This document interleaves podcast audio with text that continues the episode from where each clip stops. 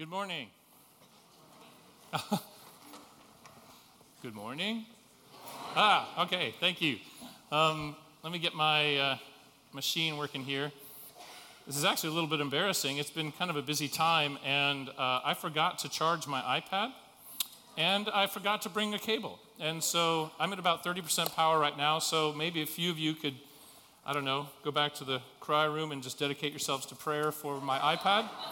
Um, it won't be the end of the world, although if, if uh, it starts to flicker and go blank, maybe if any of you have an iPhone charger, want to run up here with it. Um, uh, anyway, hopefully it won't come to that. Uh, good morning. My name is Scott LaGraff. Uh, if you don't know me, I'm uh, a member of the Elder Board here.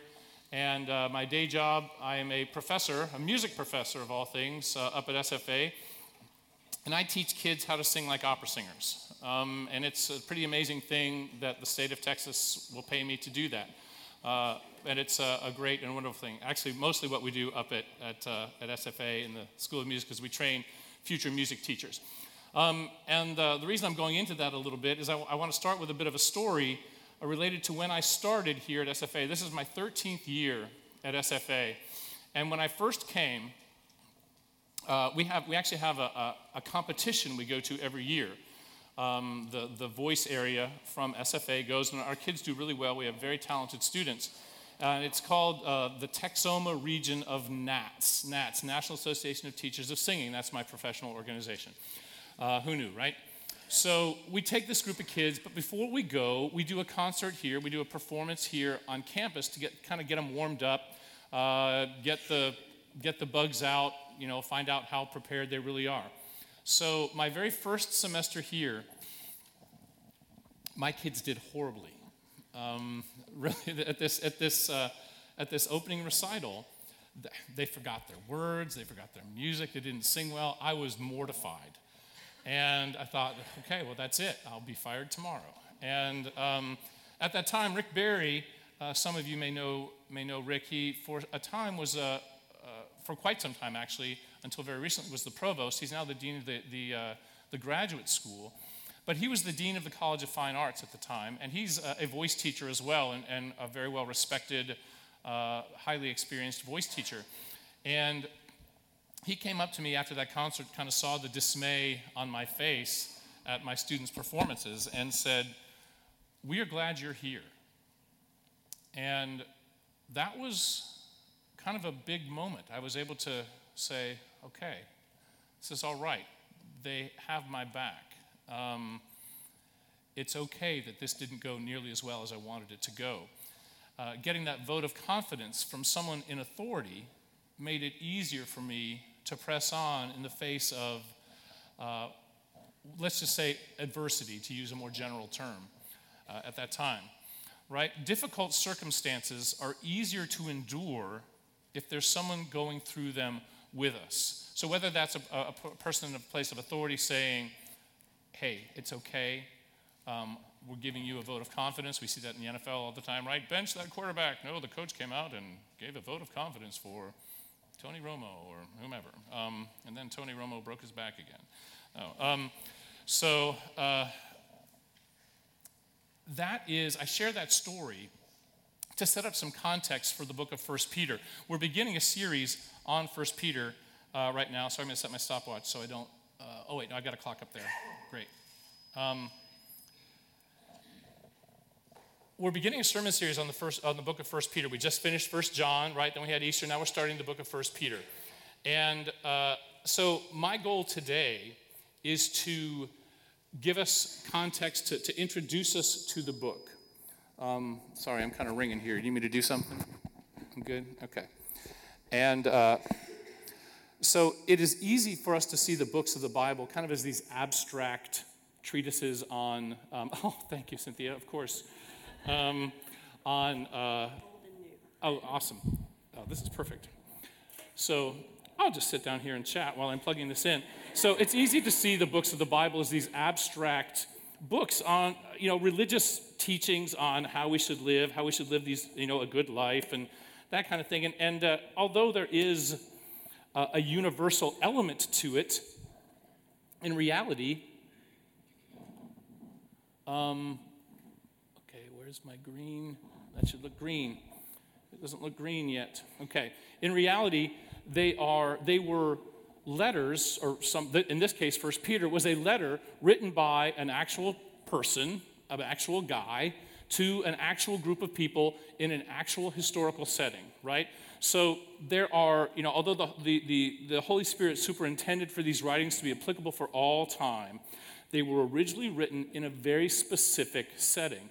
And the better we understand that setting, the better we understand what was going on at that time, the more fully we can understand what Peter was trying to say to his audience, and the more completely we can understand what God is trying to say to us today. Does that make sense? So, it's a basic part of, of any Bible study. If you're going to do a good Bible study, you want to understand the historical context of the book that you're reading. So that's my job today. Okay, so at the very end, I'll get a little pastoral, but this is going to be fairly professorial today. We'll do a little history, that kind of stuff. All right, I hope I'll try to keep it as as uh, engaging uh, as I can. So uh, we're going to look at the text together. Uh, if you turn to, if you have your Pew Bibles, it's page 104 in the Pew Bible. And um, there we go. Uh, it's actually a little, a little odd, the text I've chosen for today, or the text I'm using for today. I'm using the first couple verses of the book and the last couple verses of the book. So it's 1 Peter chapter 1, verses 1 and 2, and then it's 1 Peter chapter 5, verses 12 to 14. And the reason for this is that these verses, this is kind of the greeting and the farewell, give us the most contextual information. Okay? So uh, you don't generally get whole sermons preached out of these passages, but um, that's what's going to go on here today. So let's take a look at our text. Come on. Good.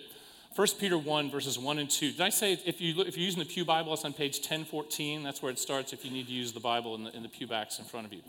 So here's our text Peter, an apostle of Jesus Christ, to those who are elect exiles of the dispersion in Pontus, Galatia, Cappadocia, Asia, and Bithynia, according to the foreknowledge of God the Father, in the sanctification of the Spirit, for obedience to Jesus Christ, and for sprinkling with his blood, may grace and peace be multiplied to you. And then the last couple verses read, By Silvanus, a faithful brother as I regard him, I have written briefly to you, exhorting and declaring that this is the true grace of God. Stand firm in it. She who is at Babylon, who is likewise chosen, sends you greetings, and so does Mark, my son. Greet one another with the kiss of love. Peace to all of you who are in Christ. So there is a lot there, a lot of words, you know, Bithynia, my gosh, the dispersion, huh? Silvanus. Um, uh, she who is at Babylon. It's almost, it's almost like code at some points, and actually we'll, we'll delve into that uh, a little bit. So, our goal today is to answer four questions, okay? Who is the author? Who is the audience? What was the occasion? In other words, why is he writing this letter at all? And then, what is, it, what is the purpose? Um, so, what, what caused him to write the letter? And then, what is he hoping to accomplish in writing this letter, okay? Uh, let's pray first, and then we will dive on in. Pray with me, please.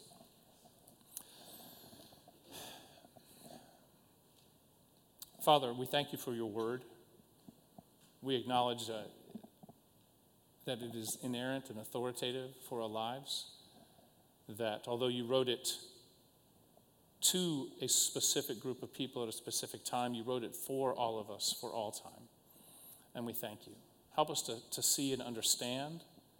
May we know uh, you more fully as a result of understanding uh, the setting of this letter more fully. And as we go through this book of 1 Peter, Father, I, I look forward to hearing how you will speak to us uh, and how our lives will be made more like that of your Son.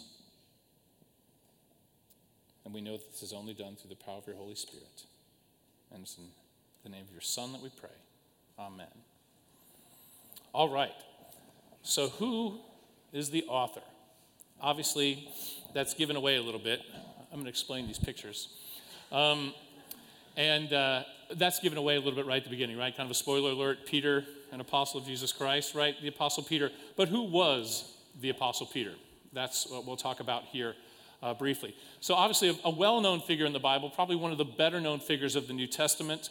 Uh, he was a fisherman, a blue collar guy, small business guy, right? He was actually in business, we think, with John. We just finished First John. These guys were business uh, partners, we believe. And um, but Peter's given name. So I'm sorry. Let me just more on that for really quickly. So Jesus came and called him, right? And, and his brother Andrew called him into service and said, "I'm going to make you a fisher of men." Uh, instead of fishing for fish, a fisher of men. Although fishing certainly plays a part uh, in Peter's life as we go throughout the New Testament, throughout the Gospels. His given name, however, was Simon. Right? His mom and dad named him Simon. Peter was a nickname given by Jesus. And Peter is based on, or sounds like, the Greek word for rock. My pictures make sense now? Okay. So Peter was the rock before the rock was the rock, right? Peter was the rock before Rocky was Rocky. But it's essentially, it's the, it's the same nickname. Um, in Aramaic, that word is Cephas. The name is Cephas. Now, I throw all these names out here not to try to impress you with these different languages, but because as you read the New Testament, he's actually called Simon, Simon Peter, Simeon, Cephas. He's called all those, and they're, they're all referring to the same guy. Okay? And that's why. Uh, that, that's why I want to take a second to explain all that. So we know him as Peter, but Peter was his nickname. All right? Like we call Dwayne Johnson, we call him the Rock, right? So Peter, uh, as you may know from the New Testament, is a guy that it's kind of easy sometimes to um, laugh at, is maybe a little harsh, but, but I think it's easy for us with 2,000 years of being removed and, and looking at ourselves through a favorable lens to say, oh, that guy, you know, foot and mouth disease. He was always, um, he was all hot or all cold, right? No, no gray with Peter. So, as you recall, he was the guy who, when, when Jesus came walking to the disciples on the water, Peter stepped out of the boat, right? He had faith to step out of the boat, and he stood there for a moment, and then he doubted, and then he sank. And Jesus, you know, caught him, oh, you of little faith, right? Remember uh, at the Last Supper, when Jesus got up to wash the disciples' feet, and Peter said, You're never going to wash my feet. And Jesus said to him, Peter, if I don't wash your feet, then you have no part in me. So Peter said, Well, then wash all of me. He's like, Well, no, I don't need to wash all of you. You need to wash your feet. You've already been cleansed, right? So it's like, let's just find, you know, let's find a little uh, middle ground here, Peter. Right? Then, of course, perhaps most famously, uh, Peter told Jesus, this is right before Jesus' trial and crucifixion. Peter tells Jesus, I will follow you anywhere. I will follow you even to death. And Jesus says to him, I tell you the truth that before the cock crows in the morning, you will deny me three times. And sure enough, Peter, after pledging uh, to go to his death for Jesus, denies even knowing him three times, right? One time, even to a, a, slave girl, uh, a, young, a young girl. So, um, he was kind of all on or all off, all hot or all cold. Um, one of the most moving, I think, one of the more beautiful passages in the New Testament is after Jesus' resurrection and after the disciples figure out what's going on.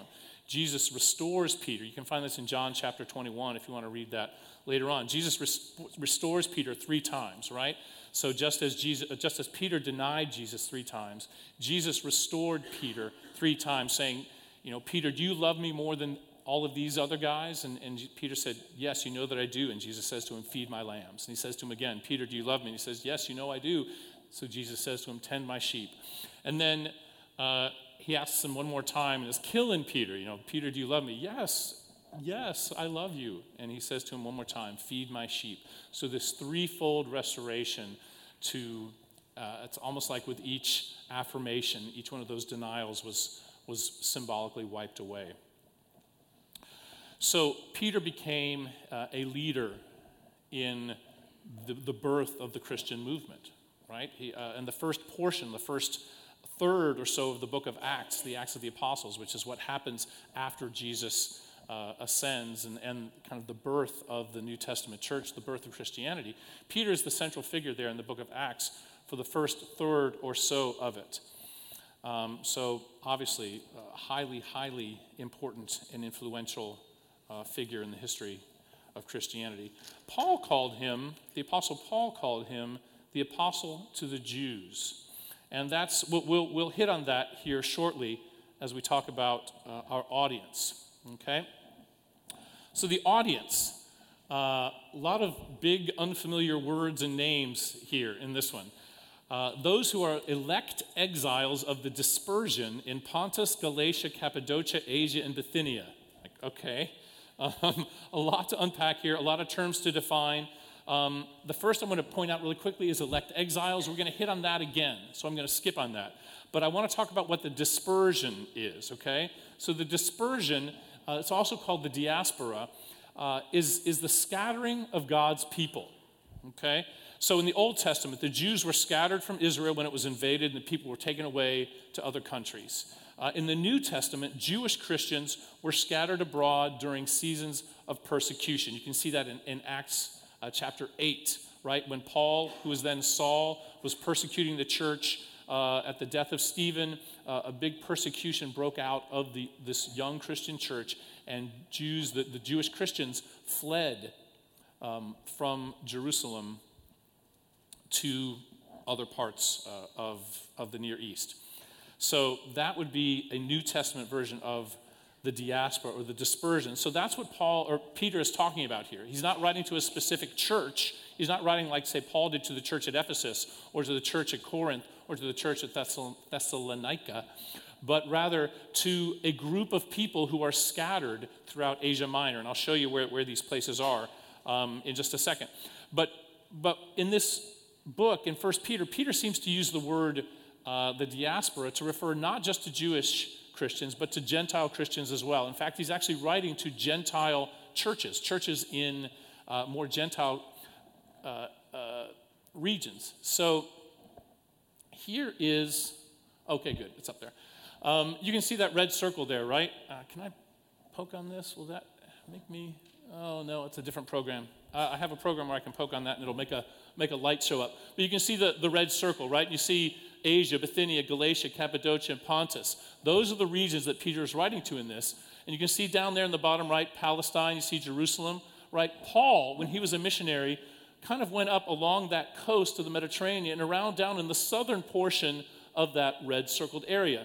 We don't have, we don't know of any history where Peter was up there. So Peter is writing to Paul's people. Interesting, huh? We'll, we'll, we'll hit on a hypothesis about that in a second. But, uh, and then they believe, you can see Colossae maybe up there, uh, Ephesus over there, just to the left of the circle, that perhaps churches here that were founded by Paul then sent missionaries up into this region uh, and, and uh, spread the gospel there. Peter is writing from Rome. You see Italy up there in the far left, right? So that's where Peter is at the time he's writing. We'll hit on that in just a second. And that's where Paul is at this time as well. So you have these churches that are kind of on the the outskirts of the Christian movement. They're, they're probably not highly organized. It's not like in the big cities where, where they have people like Timothy in Ephesus or, or Titus in Crete uh, or, or James and John in, or James in Jerusalem, John in Jerusalem. Um, but rather, they're, they're sort of out there and they're on their own. And uh, we'll get into the importance of that uh, in a minute. So, uh, yeah, these are probably the most vulnerable to leave the faith in times of persecution, in the face of persecution. And so this letter was meant to be circulated among all these churches, right? So uh, a guy named the guy named Silvanus, we'll talk about him in just a minute, is going to be taking and delivering this letter around to churches in this region. So that's our that's our audience, a mixture of Gentiles and Jews up there in Asia Minor. Um, perhaps a little isolated. Let's see, was there anything else I needed to cover on that last one? No, I got it all. Good. Okay. So this moves us now on to our occasion. Why is he writing? He is writing probably, let me, let, me get to the date here for a second. A date that I saw was around 64 AD. 64 AD is a really important date in the history of Rome and in the history of Christianity We'll hit on that in two seconds. But he wrote at some time in the mid 60s AD. A lot of things were going on right then. So we believe it was written from Rome because he says, I'm writing from Babylon. Right. No. Why does that, why does that work? Babylon, largely ancient Babylon, was pretty much deserted at that time. Rome, or Babylon, was the code name that young early Christians would use for Rome for safety's sake.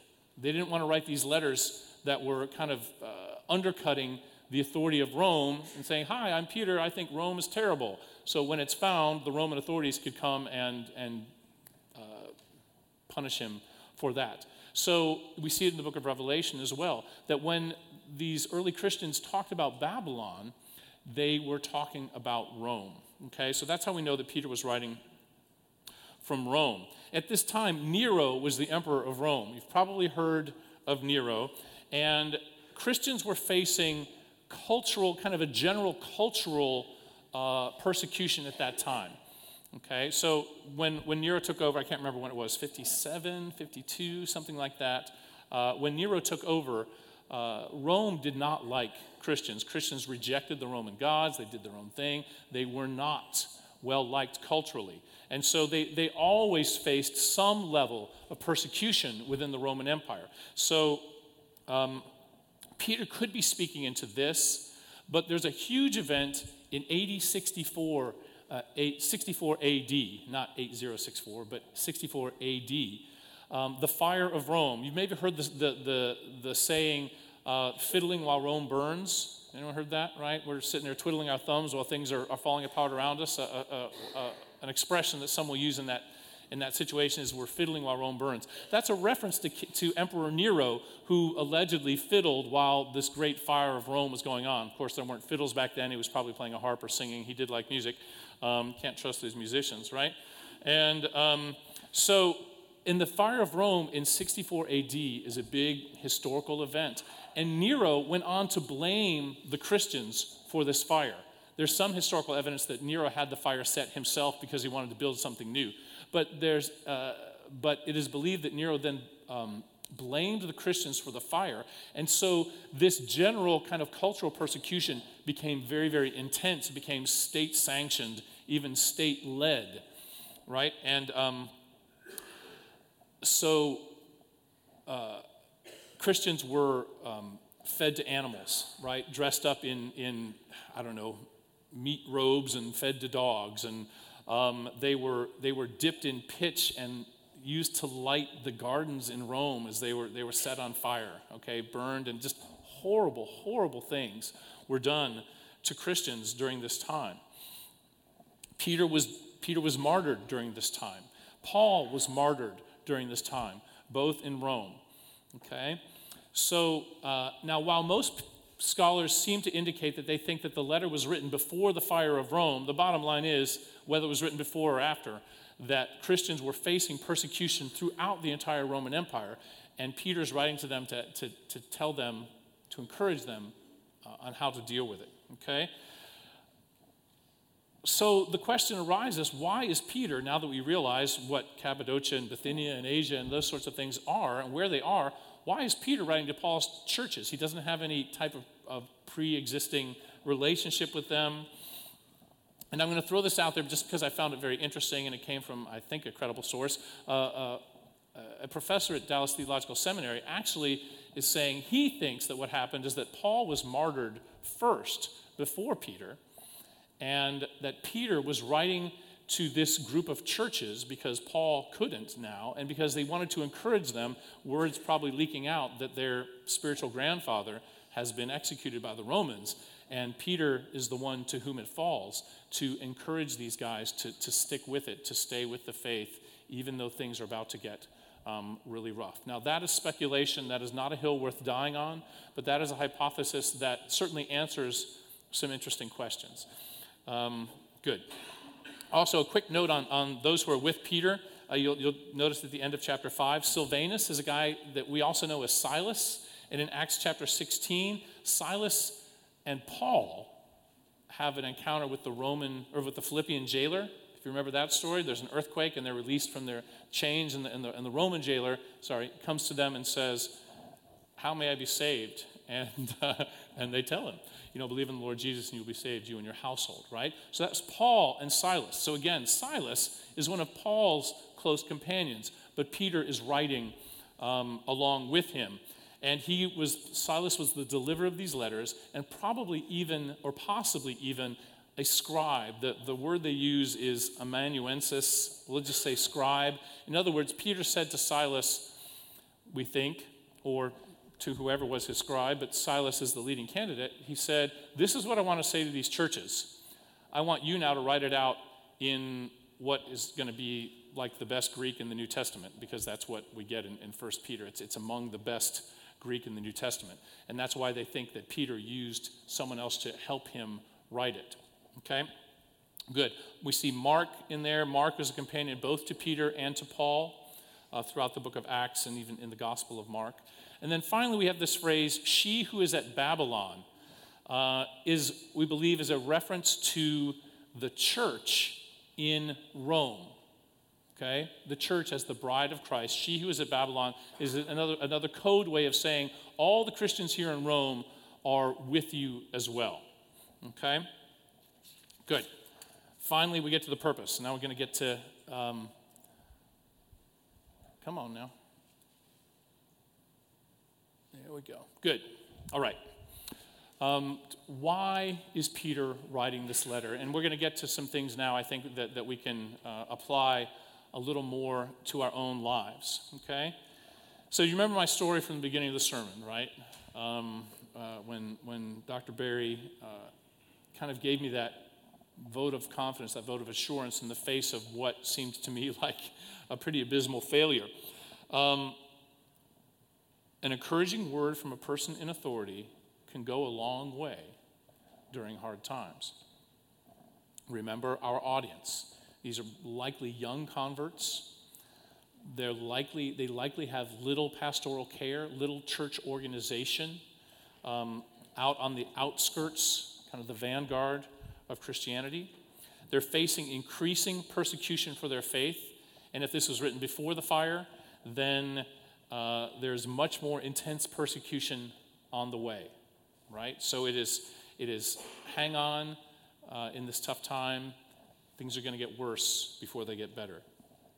And then possibly, again, this is speculative, but possibly they've heard, just heard of the death of their spiritual grandfather. Whether that's true or not, it doesn't change uh, the previous points, okay? But I think that there are, there are three additional reasons for writing that are going to be teased out over the course of this sermon series. Peter's writing to assure them that God is with them in the midst of their struggles, in the midst of their tribulations, their persecution. He's writing them to encourage them to stand firm in their newfound faith in Christ. Don't punt this because life is getting difficult. And then finally, he's writing to remind them or to instruct them that the way they live out their faith can be transformational in the lives of those who are watching. Okay, if you've maybe heard that, that phrase, um, preach the gospel at all times, when necessary, use words, right? That's, uh, it's kind of a good one. That could be a theme of the book of First Peter. Now, certainly we need to use words to, to, to tell and help people understand the gospel. But the book of First Peter, he gives many examples or many encouragements of how we behave, our relationships with authority figures, our relationships within our families, our relationships in our workplace, how our, the way that we conduct ourselves in these settings can be transformational to those who are around us and to those who are looking at us. We won't go into that today, but, but I look forward to hearing about that as we uh, go forward through this, this um, this sermon series. So, this first point, to assure them that God is with them in the midst of their struggles, is driven home even in his greeting. Okay, from the very first verse in the book, he is assuring them that God has them, that God is with them, that they are not alone in their trials, right? So, remember uh, our, first, our first verse to those who are elect exiles of the dispersion in Pontus, Galatia, etc., according to the foreknowledge of God the Father in the sanctification of the Spirit for obedience to Jesus Christ and for sprinkling with his blood. Now, there is a lot here theologically, probably several sermons in this single greeting, right? In, in, in the space of two verses, Peter tosses out two of the biggest, most difficult theological concepts to understand election and the Trinity. And he just kind of tosses the Trinity out there. Um, you know, doesn't, doesn't uh, give it a second thought. He doesn't really give the idea of, of election a second thought. It's just we who are later here, you know, fight or figure out and, and fight over these things theologically. But I want to take a moment to really focus on elect exiles, this, this phrase elect exiles, okay? Because I think he uses it very, very purposefully. So let's start first with the word exiles. Exiles can also be translated aliens or pilgrims. Uh, it's a reminder, uh, a general reminder. It's not really a, a, statement to these people who have been exiled from Rome or from, from their original homes. Uh, it can mean that, but it doesn't only mean that. It also refers to all of us as Christians who live as exiles, who live as pilgrims, who live as aliens in this world. It's a reminder that this is not our home, right? That heaven is our home and eventually heaven will come to earth. But it's a reminder not to love what's going on here so deeply that it chokes out or blinds you to um, what your true home is. So that's what we get with exiles. But um, elect is the money word in this context. Okay? Elect is the money word in this context. And so we deal with God's choosing versus man's choosing, Pre- predestination versus free will. So elect means that God chose us, right? That, that we didn't choose God, God chose us. And that can cause some struggles, okay? Mentally, uh, philosophically, theologically. And in fact, different denominations have built, been built up around how you approach this, uh, this topic or this, this paradox. Uh, I believe that the Bible affirms both. Okay? Tim Keller preaches on this a lot, so I'm, I'm going to I'm gonna appeal to him as, as uh, an authority uh, so that you don't think it's just me um, kind of wandering off here. But I believe that the Bible affirms both our choosing and God's choosing, right? So, Peter, the author of this book, his sermon in Acts chapter 2 tells his listeners to repent and be baptized, make a choice choose to do this, repent and be baptized, right? Uh, even as here, he's saying to them, God chose you. How these two work together, I don't claim to fully understand, but I believe that that's more of a modern Western struggle than it was an ancient Near Eastern struggle. I don't think Peter struggled with that, and the writers of that time struggled with that. Um, but I firmly believe that they, they do work together. And I think that the context will dictate which of these you're going to emphasize, which is the point I want to make about election. Peter emphasizes God's choosing because of the context in which his audience is living. Do you tell them as they are about to face the most severe persecution, more severe persecution than they can even imagine? Hold on tight. It's all up to you as you're being burned to death or crucified or run through with a spear or whatever. It's all up to you. Your eternal destiny is up to you, and you better hold on, hold on firmly in the face of that, or uh, you'll be sorry that you didn't, right? Is that the message you want to give to these people who are about to, to face their, their greatest persecution yet? I don't think so. So Peter emphasizes God's choosing. He tells his readers that God has them in his hands, that he chose them. It's no accident that they are his, but that he chose them and he holds them, and that their salvation is not dependent upon themselves, but upon him, him who chose them. It's a reminder that God can use even their most severe tribulations to accomplish his purposes in their lives and in the lives of those who are watching. Right? That is certainly much more comforting and encouraging to hear in the midst of persecution, in the midst of tribulation. It imparts strength, it imparts confidence, it imparts hope, and it affirms the biblical truth of God's choosing, which somehow works with man's free will. But God Scripture is clear that God does indeed draw and choose. So let's take a second and transition uh, as we wrap up here. Transition from this historical context to a universal principle. In other words, what does this mean for us today? Um, I have a verse up here, a passage up here, that is very much related to what Peter is saying when he talks about the elect exiles. Okay? This is John chapter 10, verses 27 through 30. This is Jesus speaking. And he says, My sheep hear my voice, and I know them, and they follow me. I give them eternal life, and they will never perish, and no one will snatch them out of my hand. My Father, who has given them to me, is greater than all, and no one is able to snatch them, snatch them out of the Let me say that again. My Father, who has given them to me, is greater than all, and no one is able to snatch them out of the Father's hand. I and the Father are one. So, what does this mean for us? So, here's what it means, I think, anyway. First of all, if you have trusted Christ, you have been chosen by God. Like Peter, you are an elect exile.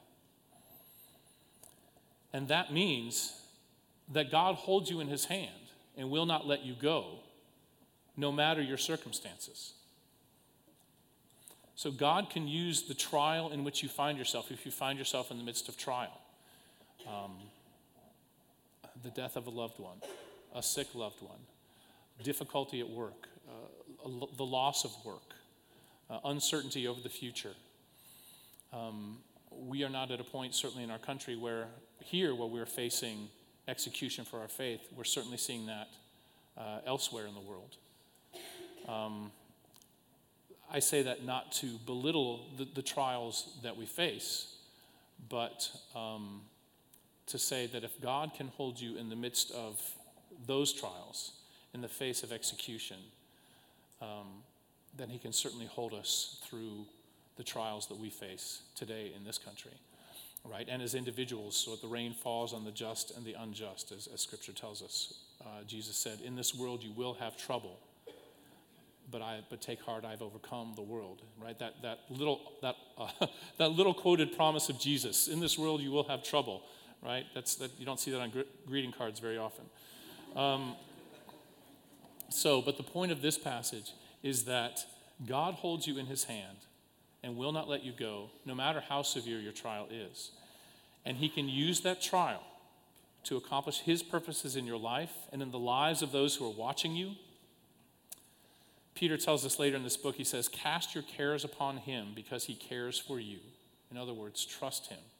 You're not alone. Tell him your problem. Be like David in the Old Testament and tell him, pour your heart out to him and say, I don't like this, I don't like this, this hurts, I'm sad about this.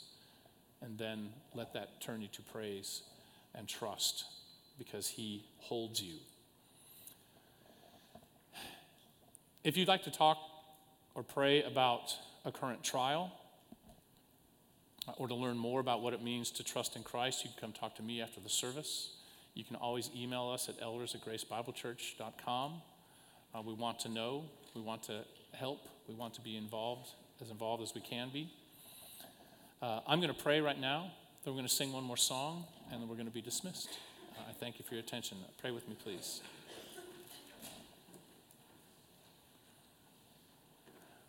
Father, we thank you for that promise that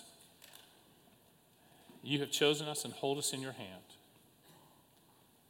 and that no one can take us out of your hand.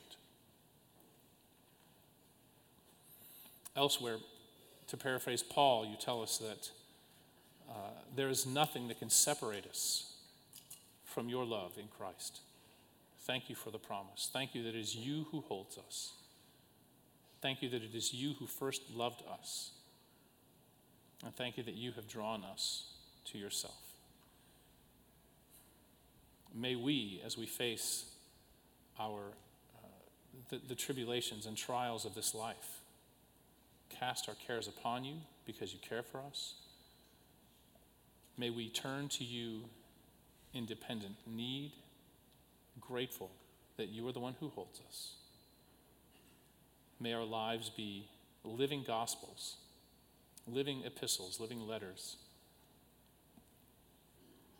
Uh, in the face of that truth, in the face of the fact that you hold us uh, and will not let us go, may those around us be transformed as they see us trust in you in the midst of difficulty. And we pray these things through your Son. Amen.